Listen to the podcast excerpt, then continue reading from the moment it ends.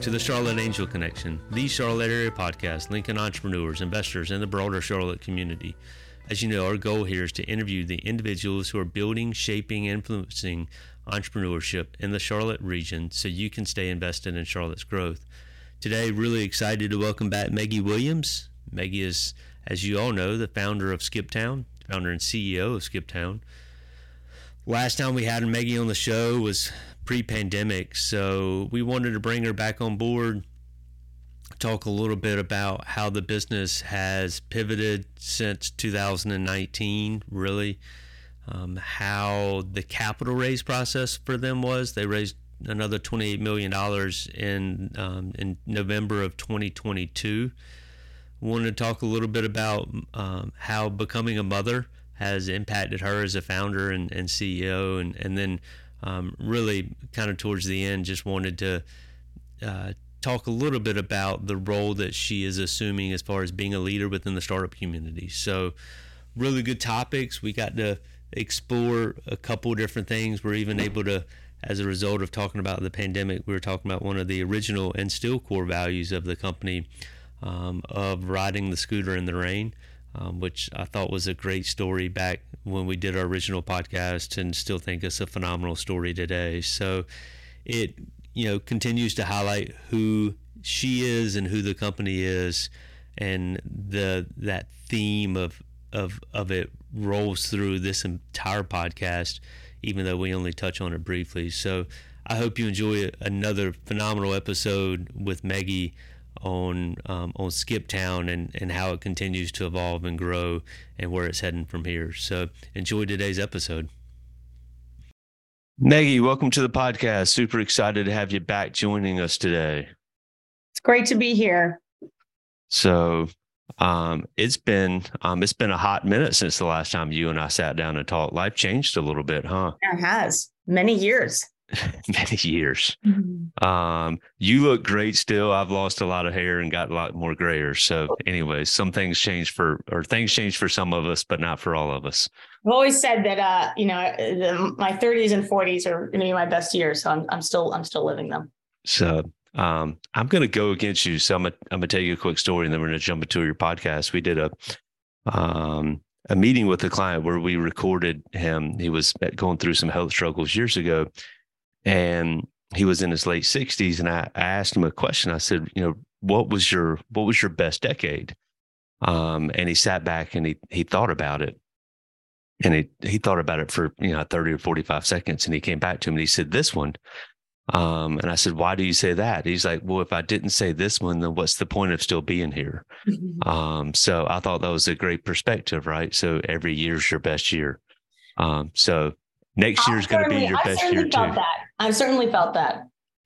So, um, so let's talk about Skiptown. So, um, last time we sat down and talked, I, I think I showed you. Um, I still have my Skipper um, bottle opener.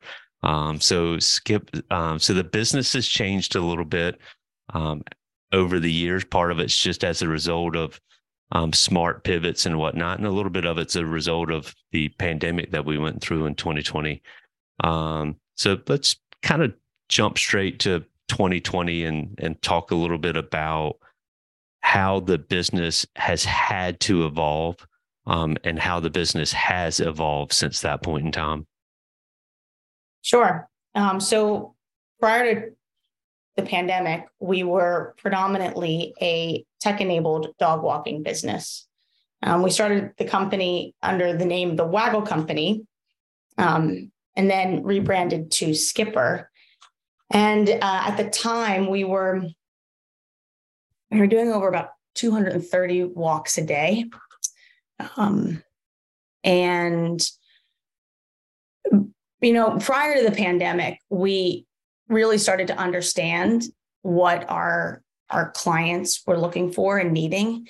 And we were already starting to make a shift and a pivot toward what we would ultimately become, which is Skiptown as we know it today, the full ecosystem for dogs and people. But way before that, um, we started to learn and understand that our our clients, uh, the majority of them, live in apartments. They, you know, aren't married. They don't have kids. Their dogs are their kids. And they were struggling to find pet care that really catered to their lifestyle.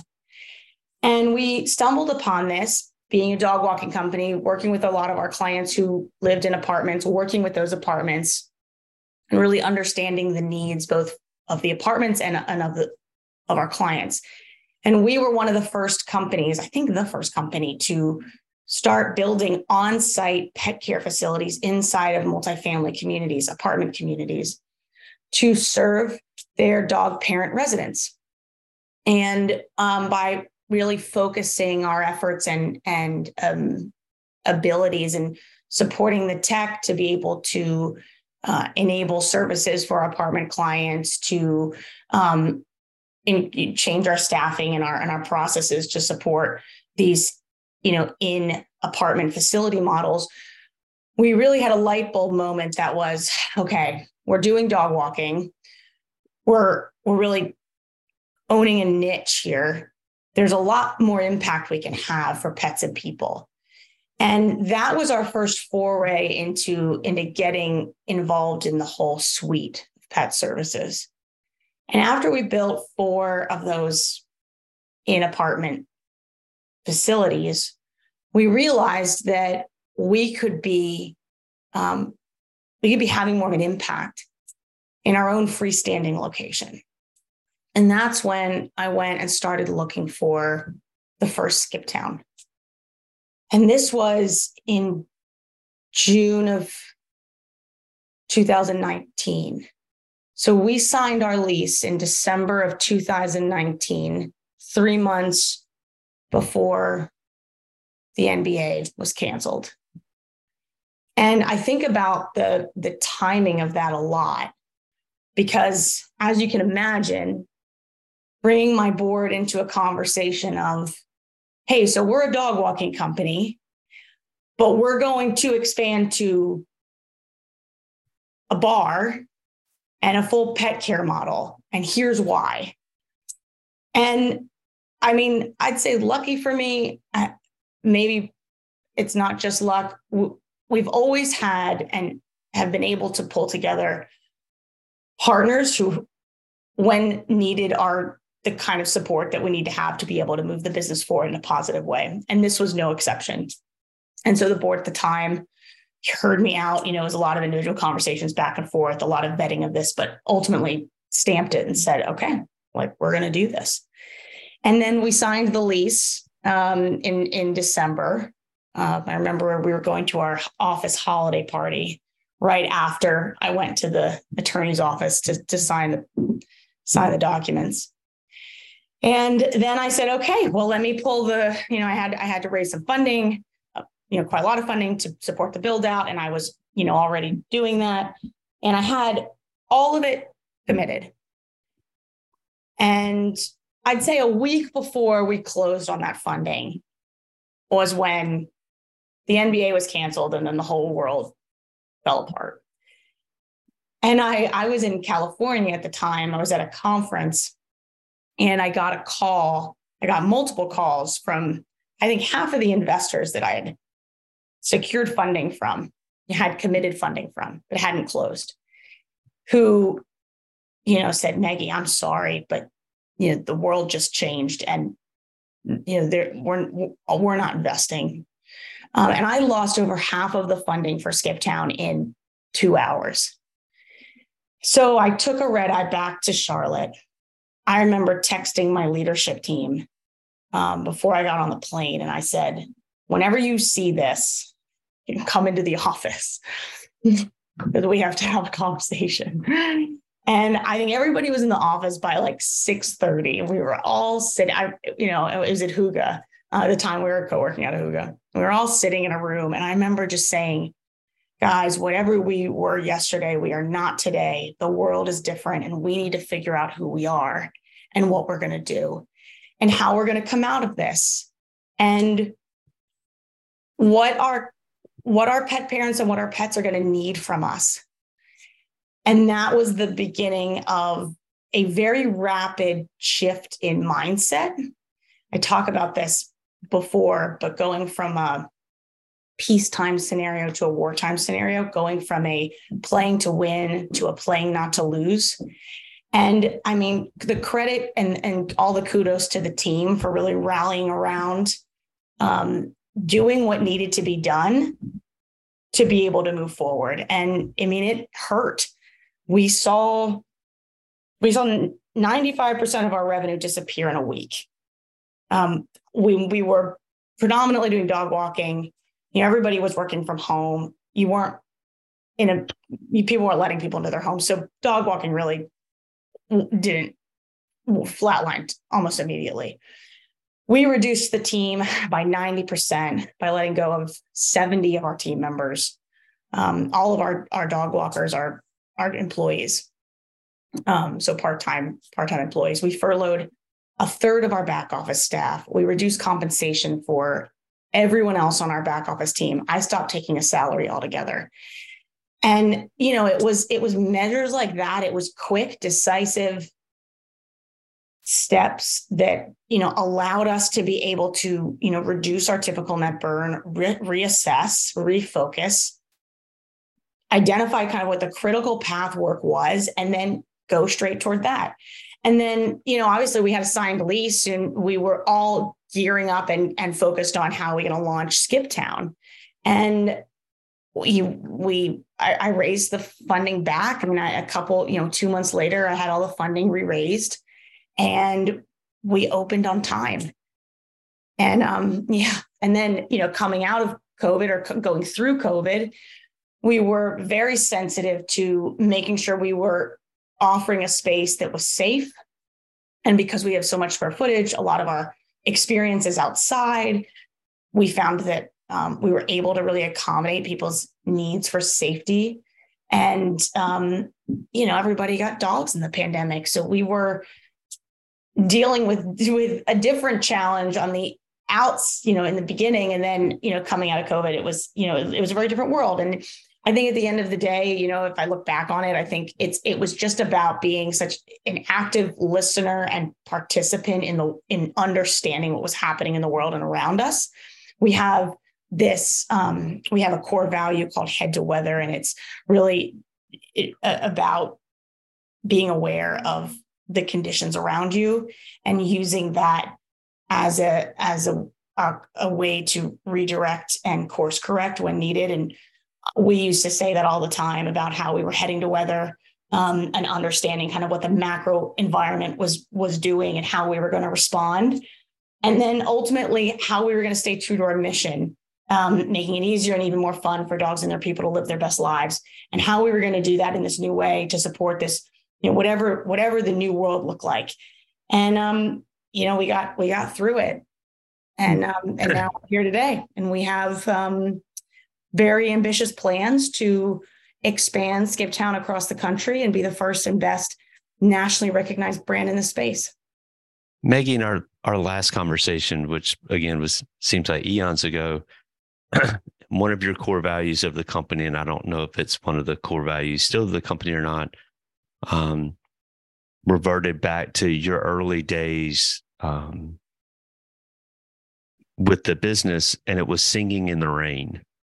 Um, and you told a story of you riding your scooter in uptown and it was raining. And um, so while while getting ready for this podcast, I kind of fell back on that. I was like, I wonder if, how much singing in the rain was going on during the early days of the pandemic.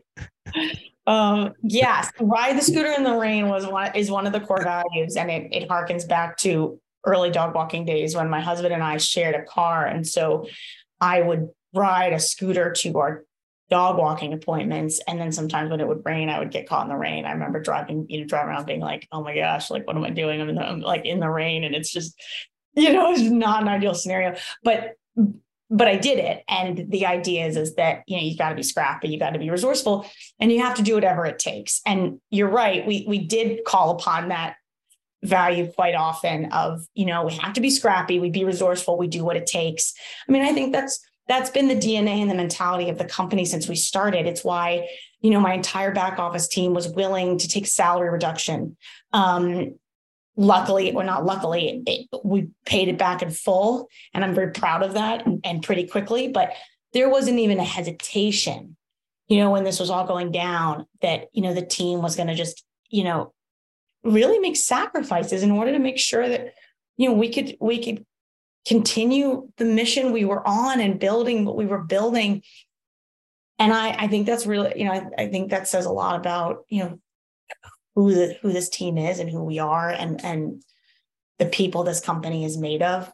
Um it's everything. Yeah. So it's um every now and again i wish that we did videos and then i see myself on the right and you on the left and i guess we should do a video with our guest but not with me but um your background is a is an awesome background right it's um the background is is skiptown in charlotte um and you see, you know, the dogs and their people, and everybody's clearly having a great time. Um, it's the impact that you're having on the owners as well as their pets is pretty clear. So, um, how um,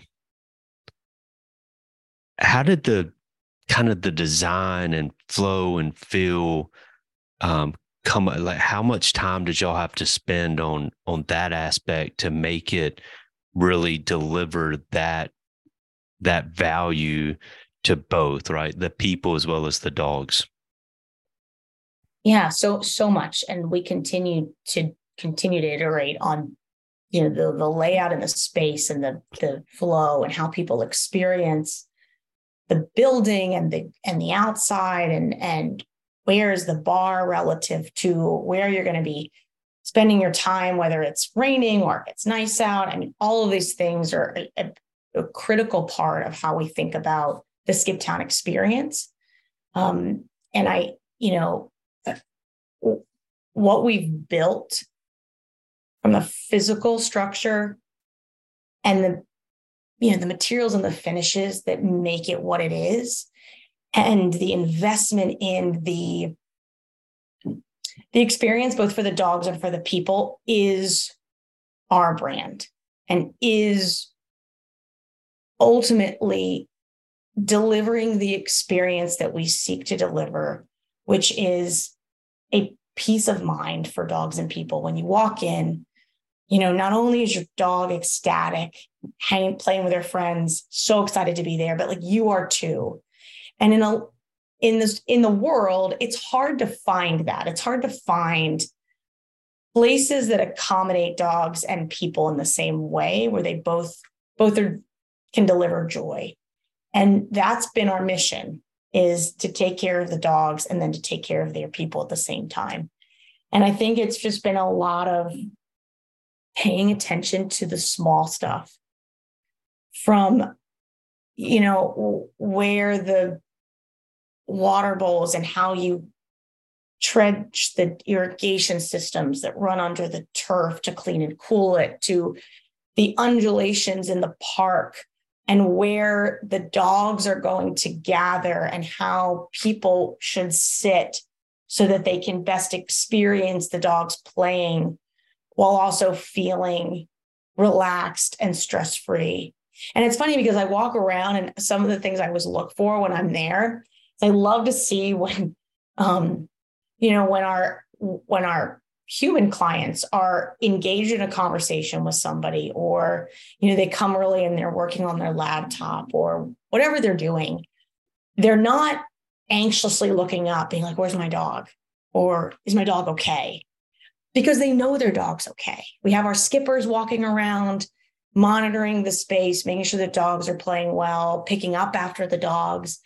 And there's just this sense of relief and and um, relaxation that you don't typically get when you're out with your dog in public because you're just trying to make sure everybody's okay. Your dog's okay, everything else is okay, and you don't have to have that feeling at Skiptown. And I think it's hard to really it's hard to quantify that, but I, I think that's a big part of what we sell is that peace of mind.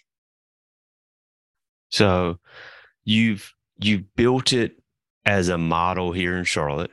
Um, you've um, you've gone out and raised capital to expand that model into different markets around the country? Um, a, let's focus on capital for a second because um, Charlotte loves to talk about capital. Um, the how difficult was it to? And I know the 2020 round in the midst of the pandemic, um, after you lost um, lost half your investors was difficult. How difficult was it the next go round to say, hey, look, we've got Skiptown, we want to expand it. Um, we need plenty of capital to make that expansion successful. So, this mm-hmm. latest round that you've recently closed on, how difficult was it to find the right investors that were willing to commit the capital that you wanted and needed to do it successfully? I, I mean, I, I would say it's it's never easy.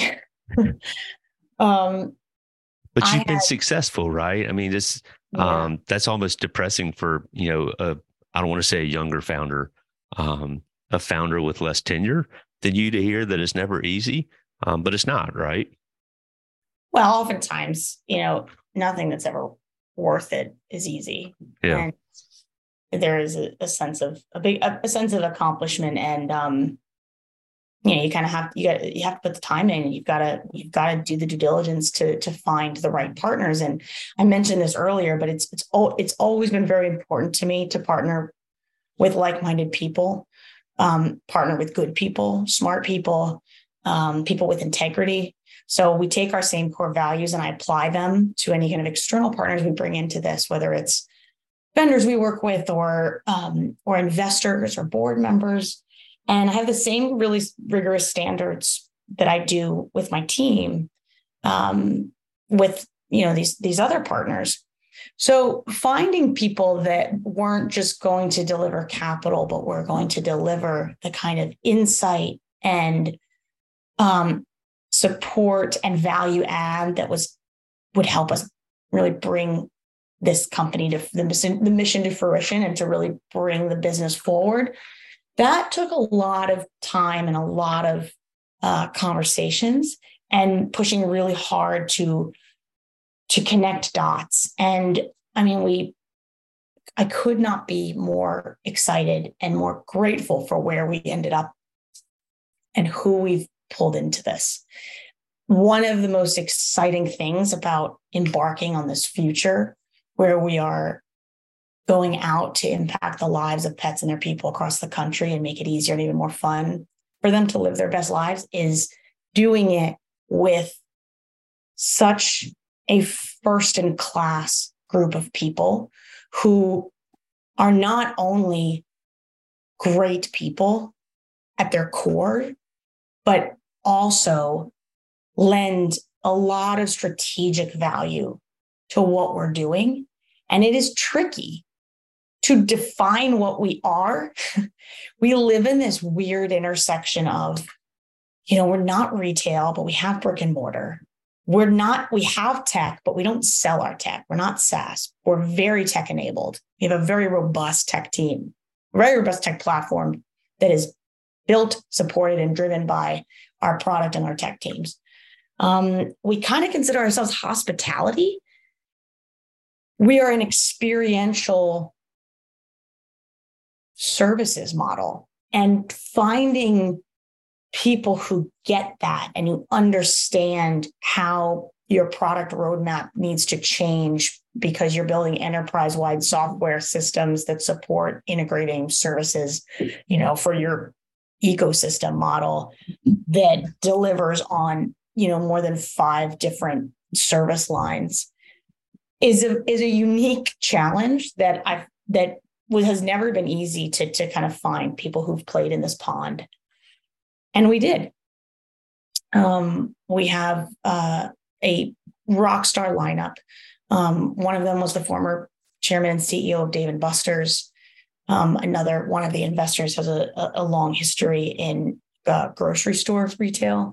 We have um, a collection of people who are um, just in, incredibly value add to this business and i could not be more excited to be partnered with them you know and and and to bring skiptown to the rest of the country was it more you finding them Meggie, or was it them finding you, or um, how um, right? Like how does how does that how does that happen for you over the for this raise, right? I mean, because you are correct, uh, knowing who's behind the capital, um, it's it's awesome to see the talent that you can tap into. It's almost um, uh, it's almost unfair, right? I mean, you've got just great resources and capital that you can tap into, um, and I say unfair in a great way.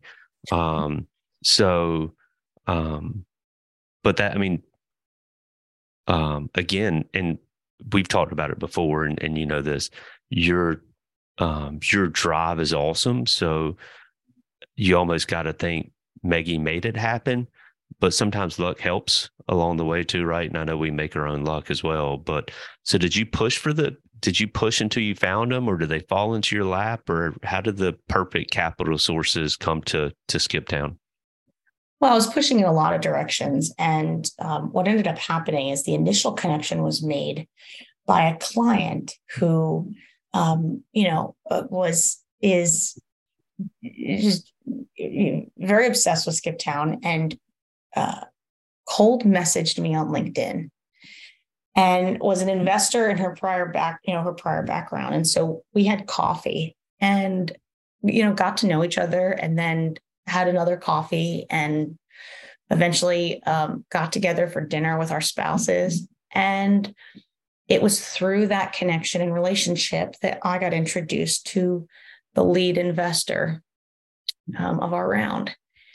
And then the rest of that, you know, was history. We got, I got connected to the to our investor. We, you know, had some great early conversations. There was clearly um, synergies there. You know, we were building what they were looking to help support. And well, then they kind of opened up their network and found um, the other investors that came in to kind of create this this epic team. So yeah, I mean it's it's funny looking back on it. It's like I would never would have thought a you know a cold message from LinkedIn would have led to you know, a $28 million fundraising round. but it did. And, you know, at the same time, I was, you know, pursuing all of these other leads and having all these other conversations. And it's, you know, obviously it was, it's a, it, to some extent, it's a game of volume, but I mean, yeah, that's how it, it, it, that's, that's the, how it ended up is we, it started as a, as a connection from a client who reached out to me excited about Skiptown and wanting to meet in person. So how did that come together? So you already looking to raise around um, when when it happened, and and then you know you get together, you have coffee, um, and then how quickly did the once the connection was made to the lead investor, how mm-hmm. quickly was the deal able to come together from y'all's perspective? Yeah, so we um we I mean if you if you if you look at it, we haven't raised or really put into place an expansion strategy and, and started to work through that for years. When we launched in 2020, and it's now 2023, and that was very intentional. That was a decision we made to say, we want to incubate this. We want to make sure we know what we're doing. We want to really understand what we're bringing to market. We want to understand how the next Skiptown is going to be different from this count and this one and why. And so we've taken our time and we've taken our time on all fronts, signing leases for expansion. We've taken our time on finding partners for a fundraise. We have had lots of conversations, and we've, you know, that's always been eh, that is my one of my core responsibilities as the CEO of this company is to ensure that we have capital in the bank. And so there's always been, you know, a, a push to and making these relationships and and and, and talking to, to potential future investor partners. But it wasn't until um, you know early of 2022 that the it was decided that, that I decided, okay, this is the time that we want to we want to start pushing this. And I gave myself a year. Um, I just had I had my daughter in February, and then by April I was taking calls, um, initial calls to to start to really get the ball rolling, and and we were connected with our lead you know, by, you know, in the summer. and then we had, you know, we were, we had, you know, had terms negotiated with them. And then we were finding other key investors through the summer and fall. And then we closed, we closed late fall of, of last year. So, I mean, from the time that I started having active conversations in April to when we closed in November, that was the that was the time frame it took. Um the um so the capital raise process um a 28 million dollars that's awesome. Congratulations. I think i've said that privately but publicly it'll be good to have out there again. Um you know you've got a mission to go expand this to to multiple cities right? And so but now all of a sudden you've got you know an additional set of investors. Um mm-hmm. What's the what's their input into the process right? Do they knowing that you've got some of the folks that you do on board and you say mm-hmm. i want to go to anchorage alaska and they say well that's great that you want to go to anchorage alaska but that's probably not your best next location right? So how do you how do you work with the new set of investors that don't know Meggie as well as your um, previous set of investors do right? How's that relationship evolving over the course of the last six or eight months one of the things that I was profound to me and really, you know, raised the flag that let me knew know that these would be good partners was how invested they were in understanding the business and understanding from where we've come and what our challenges are and what we've learned along the way and what we think we know and what we think we know that we're really not sure about. And it was weeks and months of those conversations initially that has given them a foundation and a, and a baseline to be really up to speed in a way that allows them to, to confidently provide very meaningful insight and feedback that I look for that is important to me and to the team that we're that we're that we're able to have really constructive conversations that get to the best solution. And they push back in all of the ways i've wanted i've wanted them to push back with their experience in multi-unit retail in scaling organizations in understanding real estate expansion they fly out with me to see sites in person. We drive around counting cars in front of these sites. We look at the demographic data together.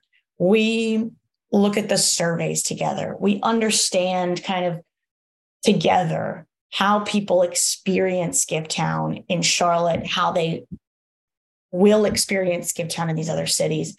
And I mean, that's the kind of relationship. That's what I wanted to have. That's what we need, right? This is a better business because of the people who are involved and having them give active input that based on their experience and their you know their skills and abilities makes us all better and makes us be able to deliver a better service to the market um it's been it's been incredibly positive as an experience and they're very and they're very involved. Um, we i talked i talked to each board member um, every other week. So we get to have like a one-on-one deep dive. We convene as a board once a month if not more on random on different topics sometimes specifically related to month end close sometimes on more specific to- topics around expansion and you know, design and layout plans and and org structure. And um, they've been very helpful in candidate recruitment. We've been recruiting some senior level, top tier individuals, and they have been really valuable in providing feedback and input there. So uh, yeah, I guess my takeaway of this is, you know, if you can get yourself a good board, right? You know, the capital is important and you need to make sure the ship continues to run. But you can get yourself a good supportive board that is going to be there for you and is going to mm-hmm. help answer hard questions, it's going to like be in the trenches with you. There's there's nothing better than that. and in my mind, that's what it that's what it takes to build a successful company. And at least that's what what we have in front of us to be able to go and do what we're trying to do. That's awesome. So where's the next city? So we have uh, we have three cities on the docket: Atlanta, Houston, and Denver. Those will launch next year, and then we're um, we have some other cities that are are close to being signed, and we hope to have at least four locations launched next year, with the goal to have more than 50 locations signed in the next five years. We have a lot to do. That's awesome. Um, so 50 locations by 2028, is that right? Yes. So that's phenomenal. So, um, will they be similar in size, scope, different? Um, how much have you learned from um, Charlotte that you'll take and expand or contract upon with with new locations?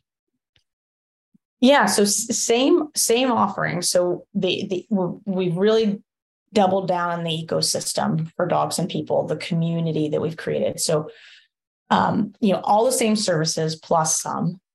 The layouts will be uh, similar in that there is, you know, a, a very robust Oasis-like outdoor component with turf.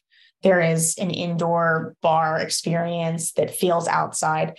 I mean, the the you know, every you learn things every time you do something, right? So we have quite a full book of learnings that we are excited to uh, deploy kind of in these other in these other markets and and you know some tests as well because when you go into different markets denver and houston have very different climates right? And how you create a space and an experience that caters to the different the, the different weather scenarios in those cities you know is is is significant. Um and so we're you know we're we're we're constantly on that. We have a, a really great team around us um, of architects and project managers and designers that are helping us think through you know materials and finishes and and ways to keep the space fresh and clean and the aesthetic that's on brand um, but also easy to easy to clean and and and keep and maintain which is which is a difficult thing. We we always kind of go into our first you know architecture and, and design meeting with okay so every finish has to be able to be peed on and that has to be okay for that material. And i'm telling you like it's like a it's really a big focus of a lot of the meetings. It's like, okay, well, can this get peed on? Yeah. And if the answer is no, or if it oxidizes or rusts or corrodes, it's not going to work. So, you know, we learned a lot about about materials to use and finishes to use, and, and are building it into kind of our playbook of of how we how we design and outfit these buildings. But um, but yeah, we're we're we're eager and excited to be able to launch this experience you know, across the country very, very shortly.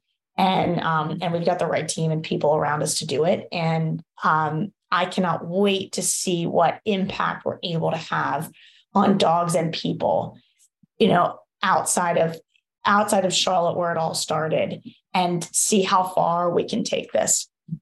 Yeah, no, it's awesome. So you mentioned earlier, and I've been thinking about it ever since you talk about the irrigation system that y'all have to have, right? Um, have you thought about trying to negotiate a trip to Augusta to look at how they irrigate their greens and and um, um, and leverage that into how y'all irrigate your systems? No, it's not a bad idea. I see where yeah. you're going. Yeah. um, it's funny because the turf system itself is very specific to canine use. So we've learned a lot about turf. So there's turf for greens, there's turf for sporting um, facilities, and then there, there's canine turf which is specifically um, drainable and porous. And then the system underneath that turf is really complex. There's a four inch layer of aggregate. Um, and under that, there's the cleaning and cooling systems. And we run this pet friendly um, cleaner enzyme through it that allows us to like, it, it kind of decomposes the, the urine and the fecal matter to keep it smelling good. And, and I don't know if you've ever been, and I'm sure a lot of people have when you when you walk into a dog park that is not properly drained or irrigated and it's like a hot day and they put turf on like concrete and it's just this like stink hole there's a lot of wrong ways to do dog focused spaces and so we have made it our kind of our mission to be the subject matter experts in how you design spaces that cater to dogs and to people.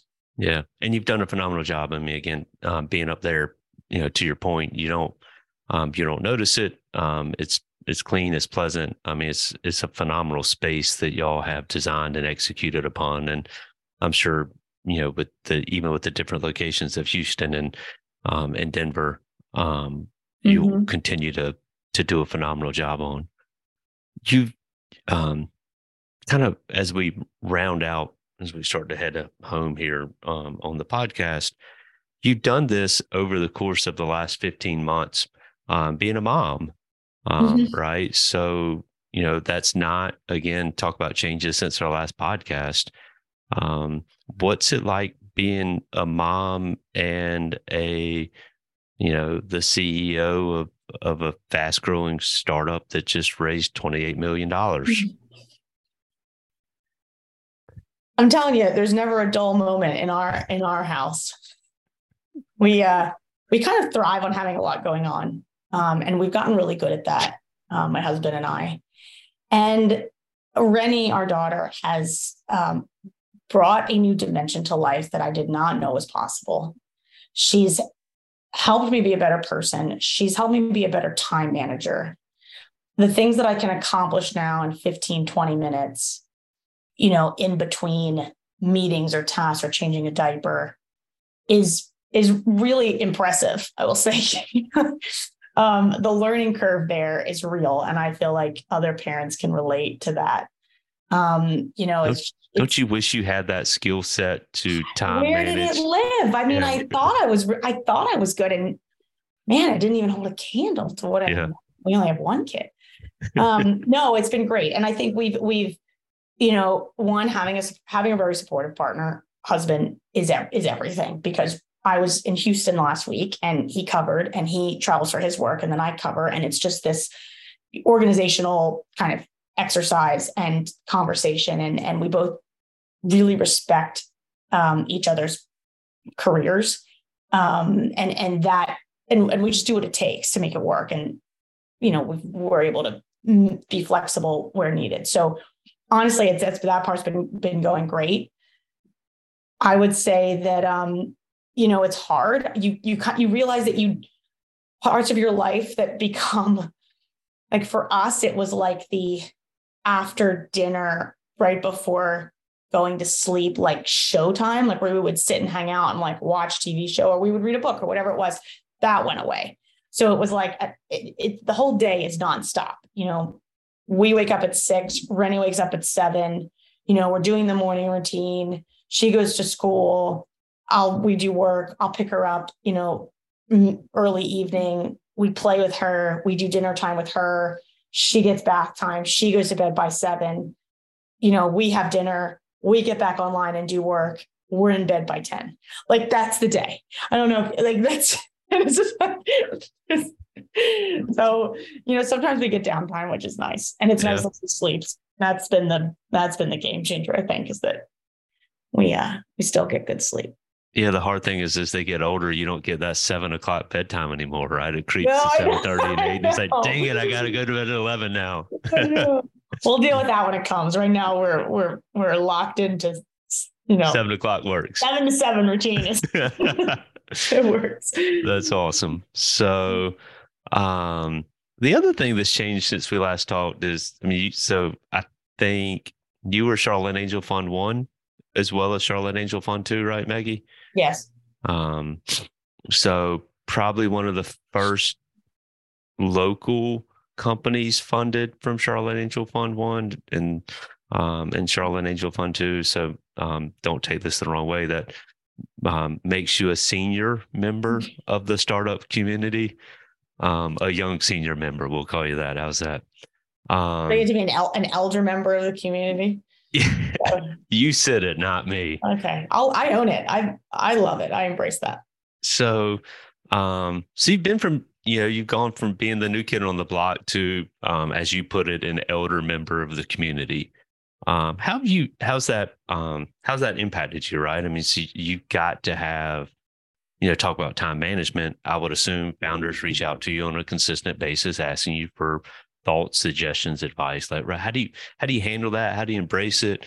Um, and um, yeah, and, that's a and, it's a good question. I I love it. I love seeing how far the um the entrepreneurial ecosystem has come in Charlotte.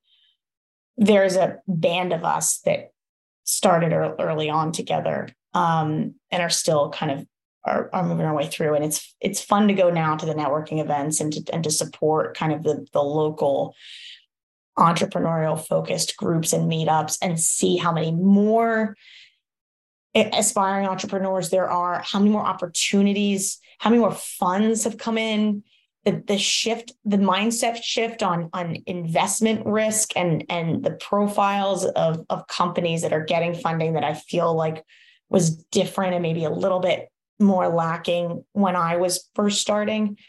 Um, it's one of the ways now that I feel that I can give back the most with just everything going on as I dedicate time to having conversations, meaningful conversations with younger founders who are, you know, working their way through either their first fundraise or trying to figure out product market fit or building a team. I just had coffee with one yesterday and I'm having a conversation with one today. And, you know, those early conversations were that were really impactful for me. You know, somebody explaining to me how to, you know, helping me understand how to make a better pitch deck and helping me understand the expectations for going into a you know an investor meeting um, potential investor meeting and and and that all made a huge difference for me. And i want to be able to give i want to be able to give that back. I think it's important that any success we have we like turn around and we pull the next person up and it is very encouraging and very hopeful to see. And hopefully how many people have have you know maybe even an easier time of it because of some path you help forge. And i really think that's the goal in everything is to like make it easier for the next person coming up and be that role model that helps make helps make the community better and helps um, you know helps give people more opportunities and chances to be able to bring something big into the world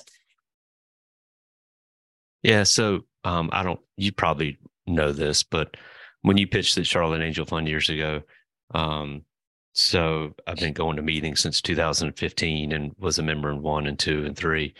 Um, but um, the early days of the Charlotte Angel Fund, the founders didn't have, I don't want to say this was absolutely true, but it was almost a requirement that it had annual recurring revenue of X dollars, right? Like I almost want to say it was a million dollars. And if it didn't have it, it was kind of a, mm, that's going to be a tough putt for the group. And that's not reflective of Greg. It was just reflective of the risk that the ecosystem was willing to take. And you kind of, kind of came in and, and broke that mold and allowed it to, to kind of go past that. Now, uh, you know, that group makes early stage investments that it wouldn't have made, you know, eight years ago. And it's phenomenal. Um, and so you're right. It's it's great to see the the capital unlocking in the city, right? Mm-hmm. So one last question for you, then I'll let you go. Um, you mentioned earlier the business started. Was it the Waggle company? Is that what it originally was? Mm-hmm. Um, so sometimes it's helpful to look back in order to look forward. Um, do you ever look back on the original design of the company and like wonder like why that um um why that didn't work or um, why that was the catalyst that propelled you forward.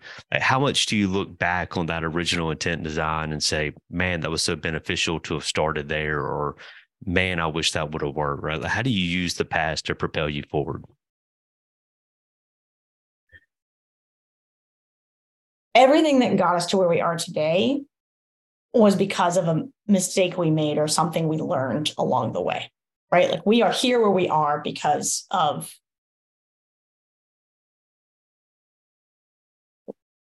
doing something that probably didn't work as well or not or wasn't received as well as we wanted and then we shifted. I mean, that's the whole that's the whole game is to be constantly refocusing and reassessing without losing sight of what you're here for. And for us, we started as a dog walking company. I was the first dog walker. We had no tech. We took a loan out, a personal loan, to go build an MVP of an app that could support dog walking. And I tell founders this all the time, don't do that. It worked out for us. But I mean, I sometimes can't believe that we did that. You know, um, what at the end of the day we are we were doing then and we still are doing now was and is selling trust. Like that's that's what we're doing. We did it as a dog walking company with no tech initially and me as one dog walker riding a scooter around. And we're doing it today with over 120 employees running five service lines catering to over 40,000 people it's it was different iterations on a theme, but that theme was always about selling trust to dogs and to people. And we've stayed true to that from day one. Although the way we've done it has clearly changed. And I think you can hold those two things equally to not lose sight of a broader vision and what you are delivering to the market for us it's trust. And then being open and encouraging yourself to change your mind on how you do it. And for us that was it's always been the balance. So no well you built um built an awesome company. Um you have an awesome team to support you. You have um great capital to fund the the operations and the expansion and everything else. And it's been awesome to watch you grow as an entrepreneur and watch you grow as a company over the course of the last five to seven years. So um, keep up the great work. Thanks for being such a great representative of the community um, as well as for Charlotte. So thanks so much as always, Meggie. Really, really appreciate it. Absolutely. Thanks for having me here.